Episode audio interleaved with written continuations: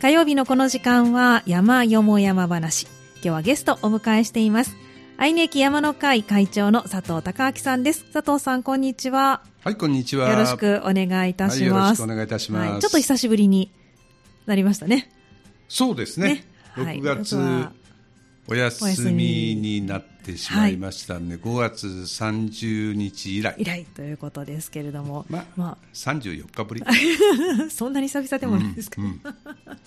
はい、ということで、まあ、今今日本当にいいお天気で、ねえねえ、山に行きたくなるようなお天気ですけど、ずっと梅雨空、えー、雨続いてましたが、本当、はい、この梅雨時の天気って読めないですよね。読めないですよね。梅雨前線が、はい、あのちょっと上がったからちょっと下がったからということで、うん、天気がもう大きく変わってしまうし、ね、前日でもコロコロ変わってしまいますもんね、予報が。まあ、関西は比較的安定してるけど、九州の方では ね,、うん、ね、関東もそうですけれども、大きな被害が出たり、線状降水帯がどうのこうのって連日言ってるんでね、うん、はい、まあわからないわからないですね。もう週間予報なんか見ててもね、はい、もう気象協会だってウェザーニュースだって、うん、うーん、わ分かんないから、もう曇りと傘マークつけとくみたいな感じでずらーっと並んでるしね毎週ね、同じような天気に、ね、前日になってあれマーク出てきたみたいな、ね、こと結構多いですけれどもね。本当この時期山の計画を立てるっていうのは難しいですね。はい、ね、でもそんな中、例会は順調に行われてますよね。おかげさまでね、今年、まあ、梅雨入りも早かったんで、はい、このろくがつにかい予定してた例会がね、うん、無事行えるかなと思って心配したんですけど、うん、はい、あのとおかの日はあの滋賀県の浅井市のその居城、居城、はい、小谷山に行ってきましたし、はい、にじゅうよっかはあの大阪箕面のね、はい、これも縁の行者ゆかりの地、うん、亡くなったと言われる天井ヶ岳と箕面大滝って行ってきましたし、はい、まあ、あのどちらも雨に降られることなくね、うん、順調に順調に無事できましたので、うん、はい、本当一安心というところですかね。はい、ただしちがつはちがつは例会はお休みなんですよね。これも、はい、ここ数年そうさせてもらってるんですけども、うん、もう暑いん で, そうです、ね、ちょっとやっぱりアルプスとか行かないとしんどいですよね。だからもう近場はもうしちがつ、はい、はちがつはお休みさせていただいて、はい、くがつのだいよん土曜日、うん、はい、あのから再スタートを切れればなというふうに今思ってます。はい、わかりました。まあ、そんな中今日ご紹介いただくのは、まあ、これちょっと行かれたのは少し前ですかね。ろくがつ、えー、とろくがつのじゅうしち、はい、じゅうしちだから、あ、でももう梅雨に入ってる時期ですよね。そうですね、梅雨の合間土曜日だったんですけどね、はい、えー、にしゅうかんほど前ですかね、うん、はい、あのこれはもう有志で行ってきたんですけども、うん、はい、まあ、前回そのごがつさんじゅうにちもこの鈴鹿の山入道ヶ岳っていうのを紹介させてもらって、はい、えー、鈴鹿セブンマウンテンの一つですよ、うん、とてもいい山でしたよという話をさせてもらって、はい、まあ、鈴鹿の山はやっぱりいいよなと思って、うん、まだ登ってないこの釈迦ヶ岳に行ってきたら、これまたいい山だったんでこれはちょっと鈴鹿の山が続くけれども、ちょっと続けてこのコーナーで紹介させてもらおうかなというふうに思った次第でございます。はいはい、ね、本当に鈴鹿の山いいですよね。私もすごく好きなんですけど、ね、藤本さんもこの釈迦ヶ岳って何年か前に登られてるんでしょ。はい、そうですね、えー、っと去年か一昨年の秋に、はい、紅葉で登って、ね、はいはい、紅葉の時期に登ってきましたけれども、うん、本当にいい山で変化に富んでますよね。本当、はい、見どころ満載で、ね、ね、はいはい、山ですけど、ちょっと改めてそして釈迦ヶ岳をご紹介いただきたいと思います。どんな山なんでしょうか。えー、とまず場所ですね。はい、場所はその三重県の菰野町、はい、三重郡菰野町というのかな、うん、正式に言うと、と滋賀県の東近江市の県境の境にあって、はい、鈴鹿山脈の中でいうとほぼ中央部で、これ先ほども言いましたけど鈴鹿セブンマウンテンの一つ、はい、で標高がせんきゅうじゅうにメートル、うん、だから場所でいうと御在所岳の北側で、はい、龍ヶ岳の南側、うん、そんな位置ですね。はい、なるほど。はい、で名前の由来はもう釈迦ヶ岳っていう名前の由来は、うん、はい、そのお釈迦様の寝姿に似ているからそのような名前がついたということで、うんうんはい、ま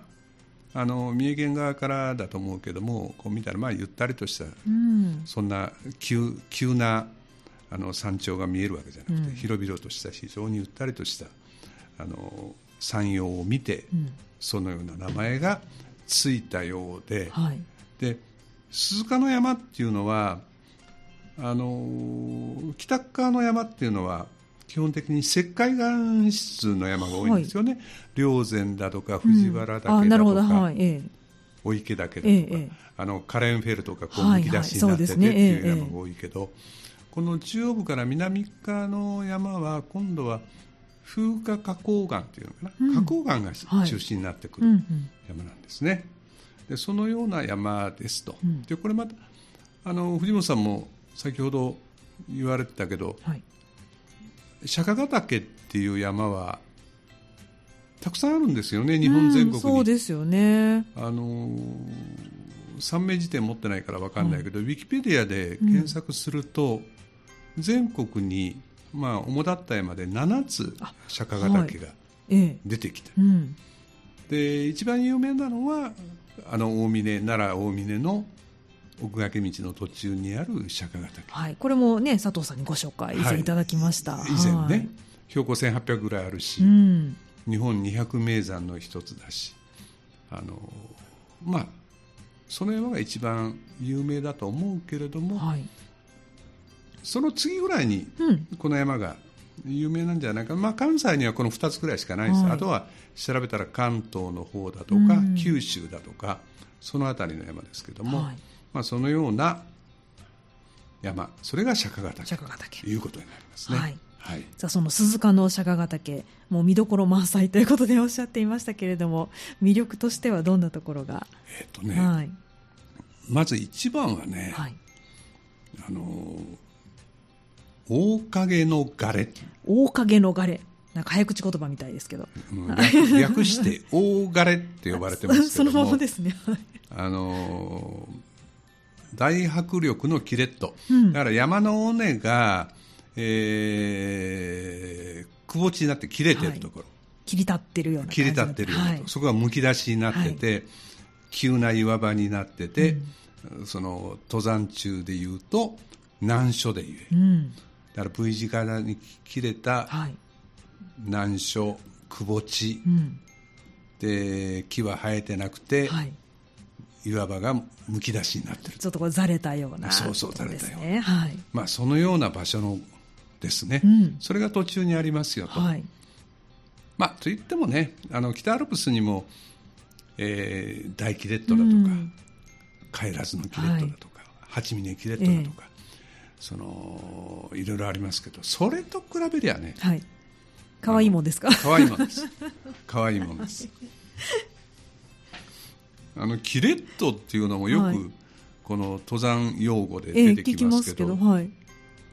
これってドイツ語か何語かかと思ったら日本語なんですってね、えー、えそうなんですか。あのキレという字とキレドアと、はい、キレキレトキレト、それがキレットキレットと言われてるみたいですよ。あ、そうなんですか。登山用語辞典じゃないけれども、えー、あの調べたら、あ、そうですか、はい、てっきりなんか、ね、ドイツ語っぽい感じのそんな感じが、ね、印象でしたけどね。本当にそうですか。いろんなものが言葉がありますね、はい、それがまず一つですね、はい、それから二つ目には、うんまあ、ちょっと対照的な特徴魅力ですけれども、はい、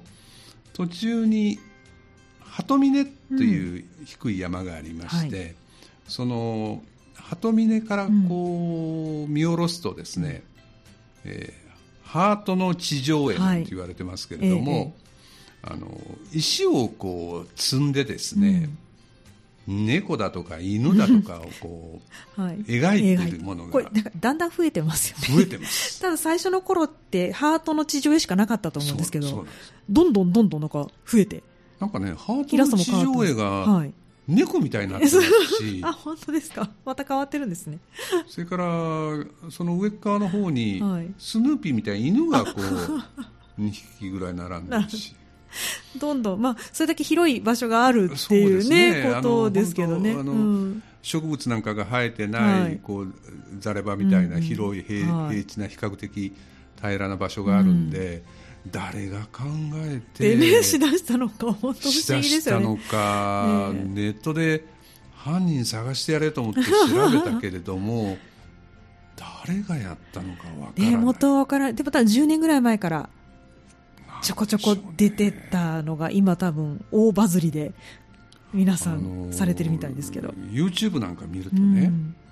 結構そのにせんじゅうなんねんというような YouTube を見ると、はい、それ藤本さんが今言われたように、うん、その地上絵がね全然質素なんですよ、はい、ね、そう、そうシンプルな感じですね。シンプルな、はい、だからね、いくつか謎があって、うん、あの日付が入ってるんですけど、あ、はい、ええ、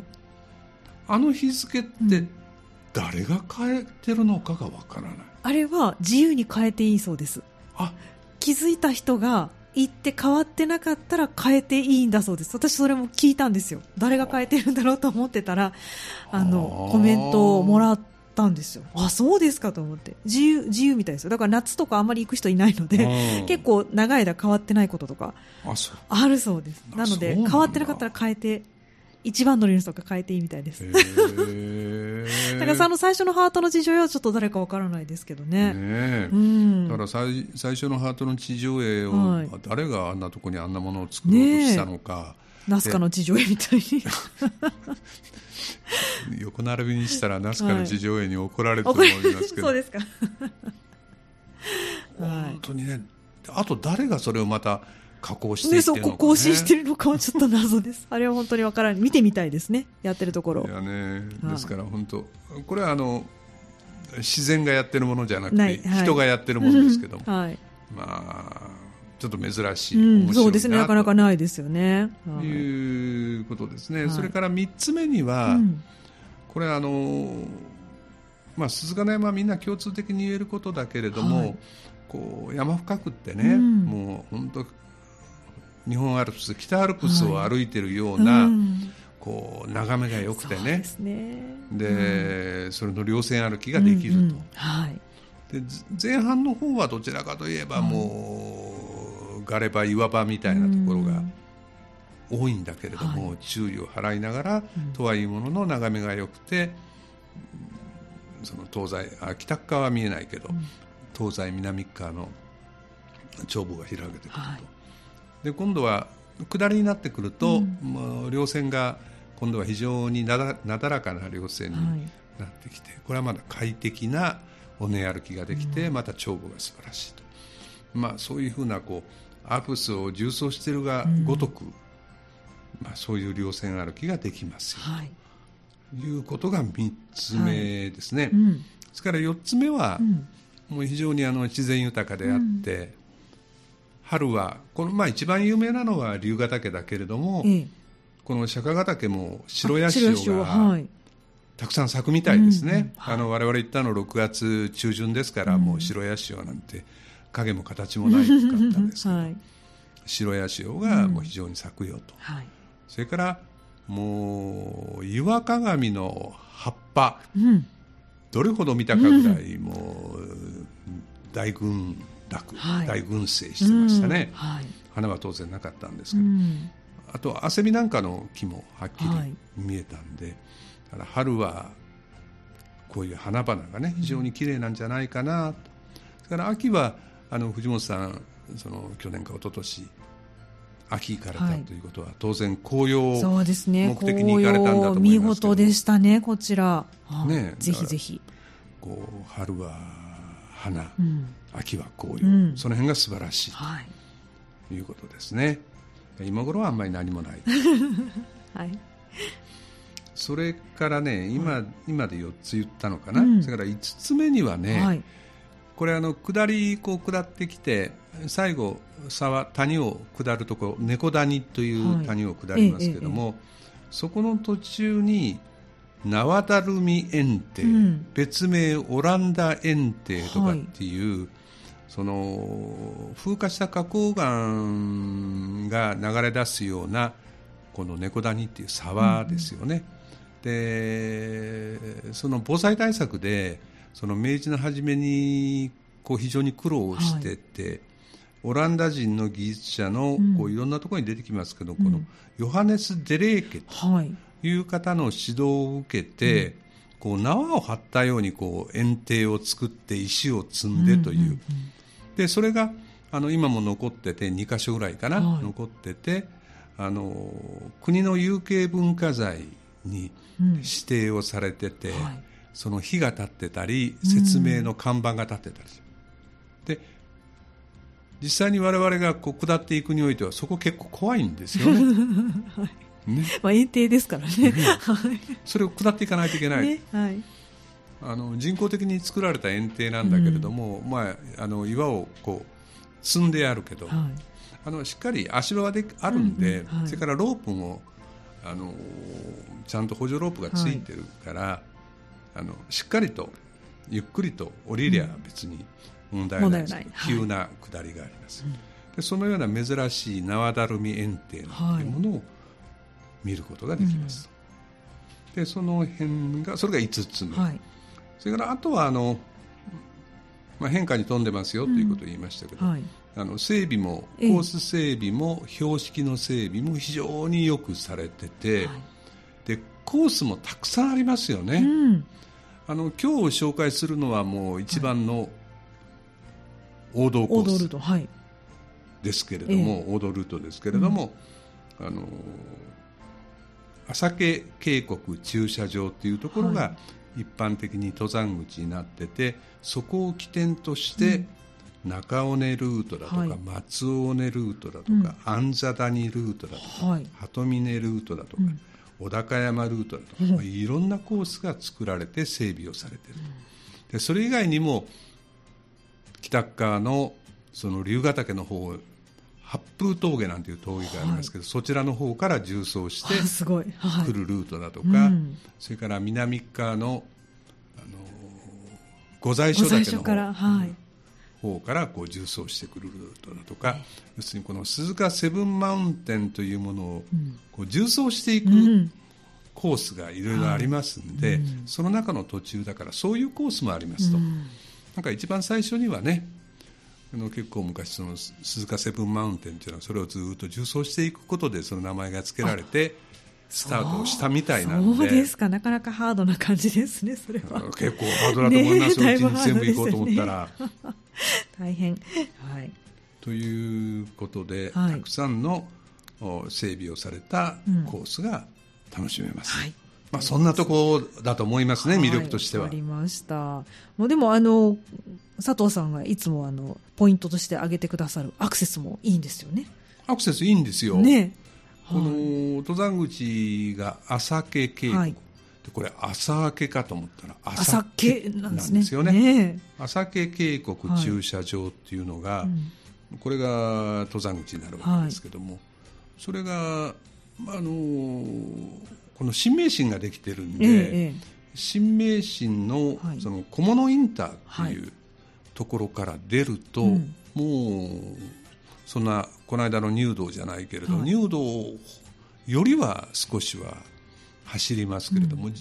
あの舗装道路、そんな特別狭くない舗装道路をじゅうごふんも走れば、うん、ものすごい近いですよねそれもう、はい、この朝明渓谷駐車場に着きますんで、うんはい、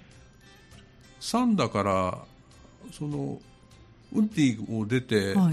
にじかんとごふんぐらいで、早いですよね。鈴鹿はにじかんで行けるってちょっと前まで想像つかなかったですけどね、これ新名神ができたおかげで、そうなんです、すごく早くなりましたよね。だから中国道から新名神入って名神ちょこっと入ってまた新名神入って、はい、だからにじかん少しで三田からでもこの登山口の朝明渓谷駐車場に到着ことができる、非常にアクセスがいいと、うん、だから鈴鹿の山ってね、この間の入道ほどではないけれどもここも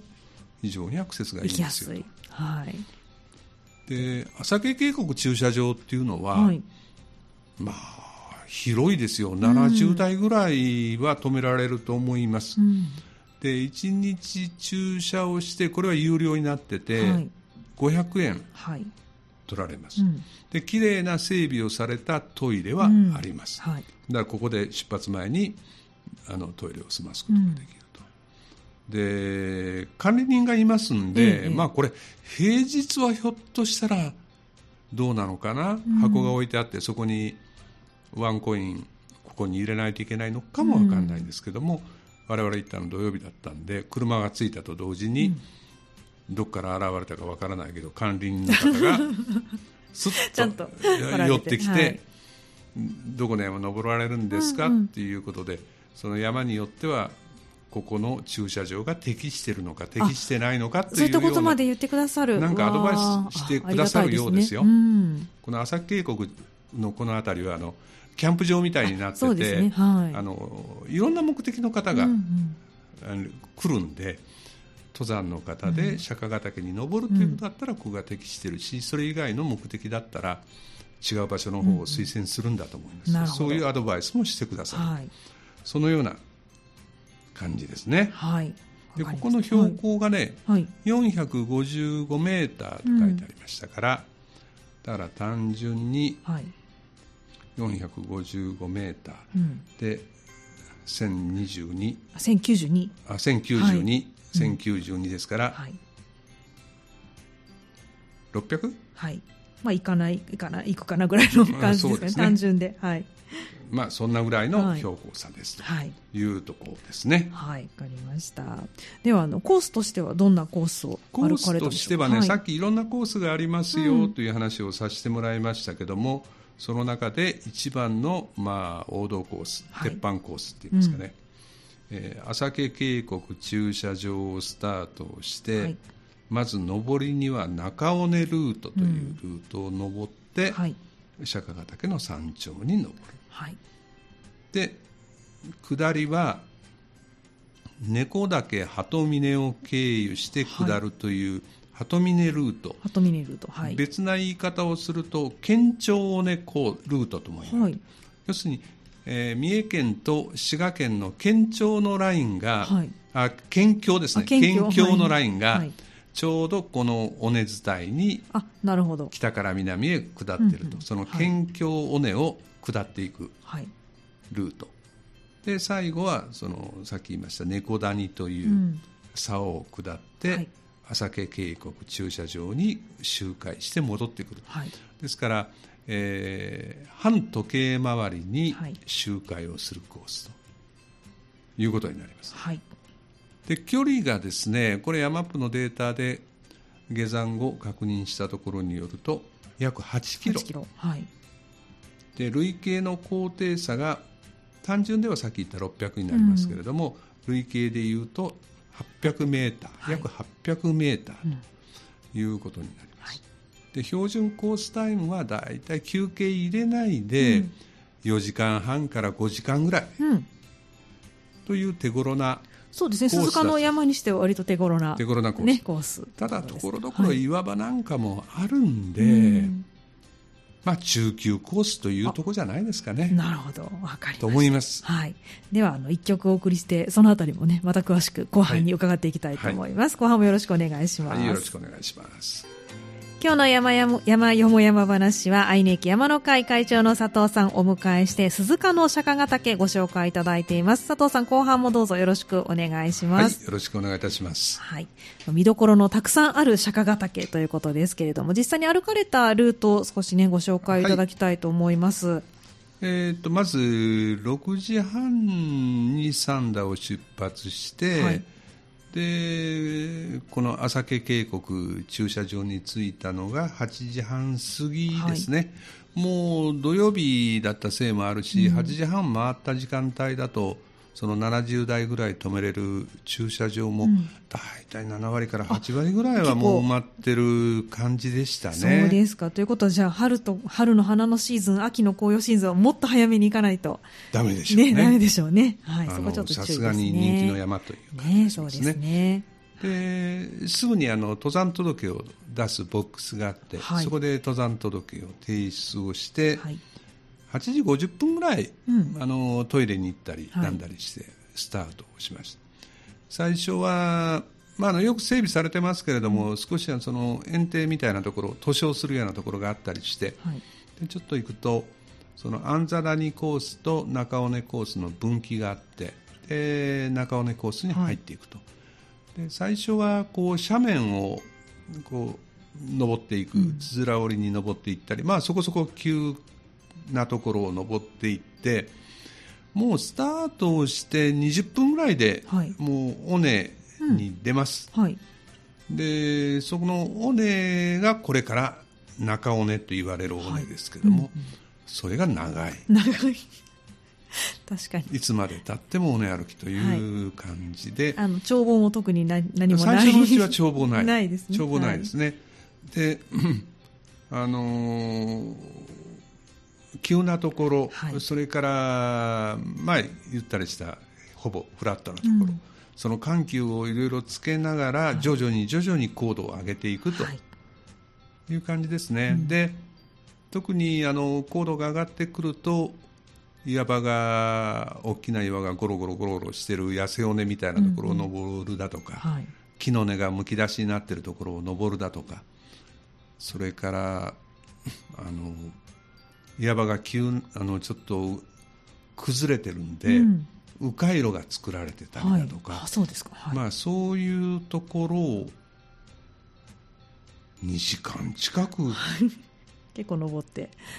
いきますね、はい、あのまず迷うことはないと思います、うん、はい、ただ結構岩場、それから急、うん、から痩せ尾根みたいなところもあるんで、まあ、一歩ずつ着実に注意を払いながら登っていくと。でにじかんじゃくでさっきあの見どころ魅力の一番目に言った大影のガレという、うん、はい、そのガレ場にキレットに着きます、うん、はい、でまあ、そこはあのこう風化した花崗岩むき出しの V 字型に切れた、はい、あの岩場ですと。結構見た感じ怖いですよね。パッと見怖いパッと見怖いですよね。パッと見怖いけど、うん、意外と道幅あるんですよ、ね、そう意外にある意外に歩くとあのスマアルプスよりあるんじゃないかっていうぐらい道幅ありましたよね。スマアルプスよりあるありますよね、はい、で左側が切れ落ちてるのかな、ええ、うんうん、で右側は意外とフラット、ね、そうですね、はい、そんな感じで。ただね、うん、まあ、あの我々行った日は非常に天気が良くてね、うん、あの本当梅雨の晴れ間、梅雨の中休みという感じの天気だったんで、はい、天気はいいし風もほとんどなかったんで、うん、あのも全く問題なかったですけど、あれがこう雨風があるって、ね、あ、そうですね、もう本当に吹きさらしのとこですから、はい、ちょっと注意、風があったり雨で濡れてたりすると、うん、こうざれ場みたいにもなってるんで、うんうん、ちょっと注意が必要かなという、はい、いう感じがします、はい、で、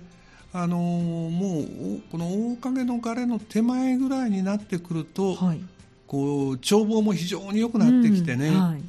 えーまあ、北側はこの釈迦ヶ岳の山頂が見えるし、うん、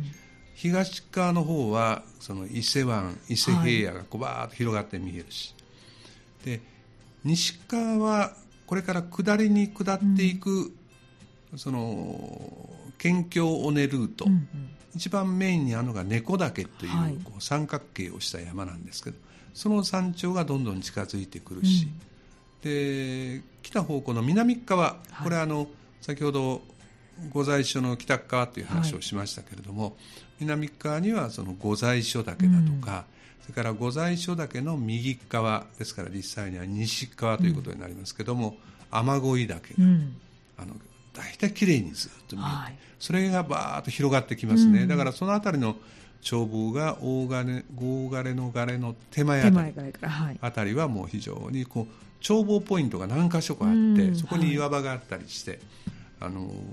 いい眺めがありますね、うん、でこの大ガレのガレを乗り越えてしまうと、はい、もうすぐに山頂です。ただ山頂も、はい、うん、これあの釈迦ヶ岳最高峰の山頂と、はい、釈迦ヶ岳三角点の山頂がある、はい、ややこしいですね、はい、そんな山ありますよね。たまにありますね。霊山もそうですね。そうですよね。最高点と山頂が違うっていうのは何なんでしょうね、あれね。まとめてほしいですけどだからねちょっと掃除法っぽくなってるんで釣り尾根みたいになってるんで、はいうん、まず最高峰が せんきゅうじゅうななてんいち メーターになってましたね、はい、小さな広場で、えー、その伊勢湾側の方の眺望が広がってると、うんはい、ただ一般的にはここ山頂とされてないんでですからまあそこはそこそこに今度、はいはい三角点の方、はい、三角点の方が山頂って言われてるんですね。そうですね。ただこっちの方が低いんですね。低い、はい、もうじゅっぷん足らずぐらいで、はい、それはもうあの快適な釣り尾根尾根をこう、うん、行くだけです、はい、で途中にその鳩峰ルート県境尾根ルートに降りる分岐点がありますんで、うんはい、その分岐点を越えて、うん、三角点の方に、はい、でその三角点が標高が せんきゅうじゅうにてんに メーター、はいね、だからごメーターぐらい低い、はい、でこちらの方がちゃんとした綺麗な鈴鹿セブンマウンテンの山頂標識も立ってるし、うん、古い石標みたいな山頂標識も立ってるしでもう少し広い広場になってるし、はい、眺めもこれもまあどっちかというと東側の眺望ですけど、うん、よくて、まあ、ここで着いたのがじゅういちじにじゅっぷん、はい、ですからスタートをして、うん、ここまでにじかんはん、はい、にじかんはんでそのうちもうにじかんぐらいは尾根ただひたすら尾根を歩いてる、はいね、最初我慢が必要ということです ね, そうですねちょっとね、はい、そんな感じですね。でここでランチを取って日陰で、まあ、結構あの日差しがある日だったんで、うん、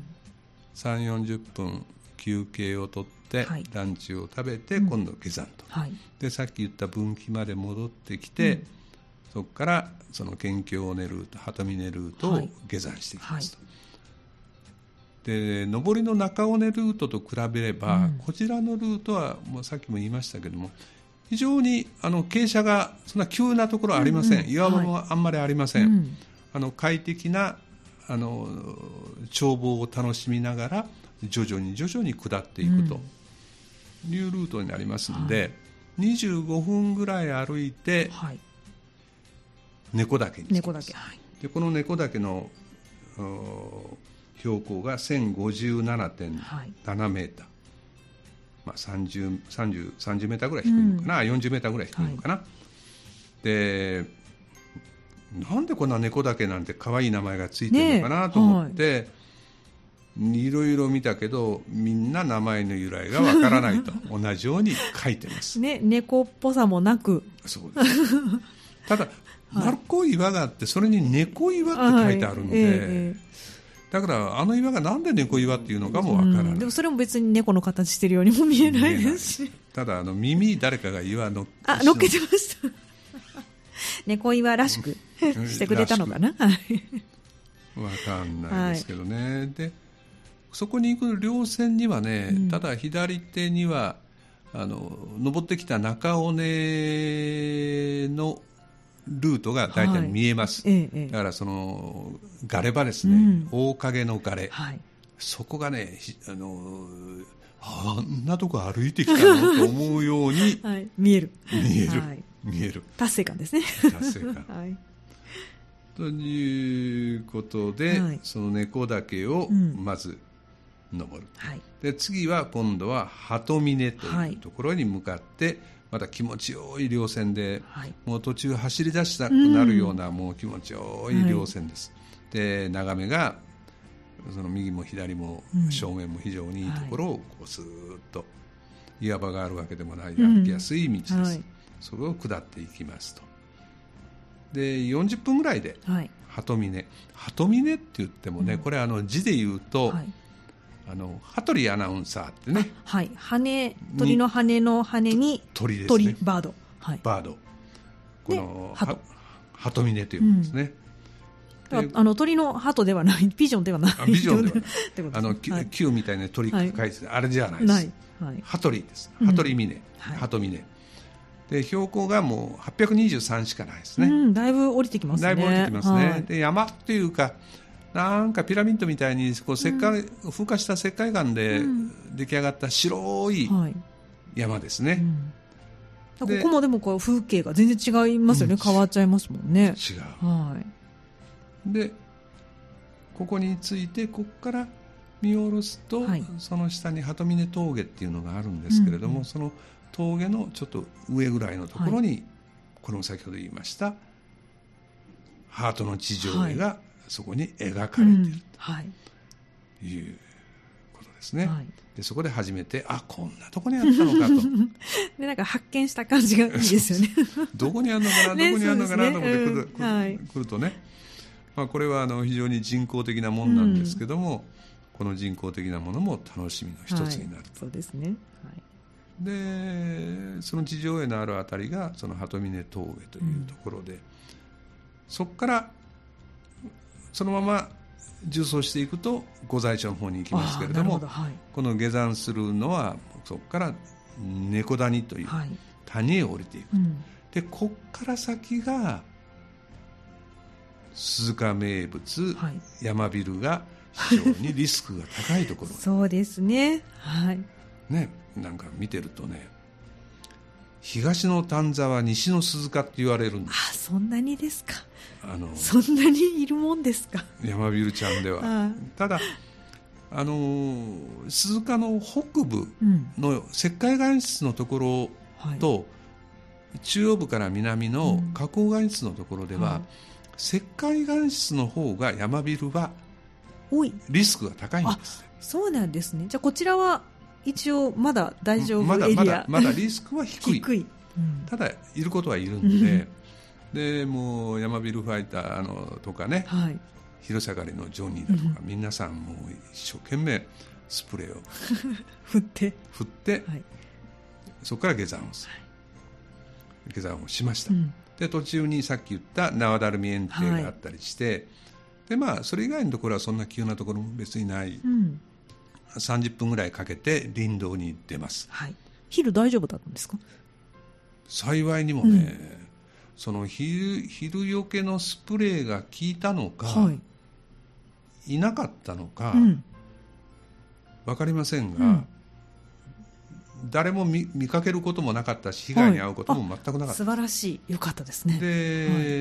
はい、同じ日にね、うん同じ日の前後に登ってる人の山アップの投稿なんかを見ても、はい、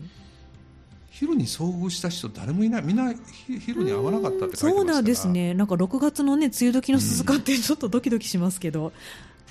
だからまだこの加工外出のところはまだ大丈夫なのかな、ま、ちょっとあの断定はできませんけれども、まあね、もちろんね、はい、この日は大丈夫だったと大丈夫だった、はい、もう東の丹沢西の鈴鹿と言われるらしいですから、はい、そういうことです。気をつけます、はいであとは林道に出て、はい、あとは舗装路をじゅうごふんぐらい歩いて、うんはい、ですからね下りはにじかんにじゅっぷんぐらいかかって、はい、昼休みを入れると上りがにじかんはん下りがにじかんにじゅっぷん、うん、よじかんごじゅっぷんぐらいですね、うん、休憩入れてよじかんごじゅっぷんぐらい、はい、だからあと休憩が昼休みをよんじゅっぷんぐらい取ってるんで、はい、ごじかんはんぐらいかかってる、うん、まあそんなことで非常に変化に富んだコースで楽しむことができました、うん、であとはね、はいあのー、車でごふんぐらい、はい、ごふんもかからんかな下ったところに一休の湯という、はい、あの日帰り温泉がありましてね、はい、でこれただ調べたら土日祝日しかやってないみたいですけどあそうなんですね、あの非常に質素な日帰り温泉で、うん、行った時あのー、登山客は多かったはずですけども、はい、お風呂はもうガラガラでした。うーんまあ、こんな穴場スポットもありますし、はいまあ、の湯の山温泉もね非常に近いですからね、ね、はいまあ、そういうふうに温泉も楽しめる場所だと、うんはい、というところですね。はいわかりました。本当でも、まあ、鈴鹿の山の中ではこちらもアクセスも良くて手軽に登ることができて魅力もたくさんということで変化に富んでて見どころたくさんで ね, ね退屈しない山退屈しない山ということですね。あとあれですね佐藤さん鈴鹿セブンマウンテンは残りがあとにこにこ早いですね。龍ヶ岳と雨乞い岳、はい、にこになったんでね、ええ、すぐにでも行ってみたいけど暑いし昼は嫌だしそうです、ね、秋かな秋かなはいということでまた秋に、まあ、でもだから釈迦ヶ岳ももしよかったら秋の方が今からだったらいいかもそうでしょうね、知れないですね。ちょっと低いですしね、うん、標高もね、うんはい、ちょっとそのあたりだけ留意していただいてそうですね、はいまあ、秋の方がいいだろうな、はい、紅葉期に、ねうんはい、ぜひこのルートをたどっていただきたいですね。ですね。はい、わかりました。今日の山よも山話のコーナーは愛媛駅山の会会長の佐藤孝明さんに鈴鹿の釈迦ヶ岳ご紹介いただきました。佐藤さんどうもありがとうございました。はい、ありがとうございました。以上山よも山話のコーナーでした。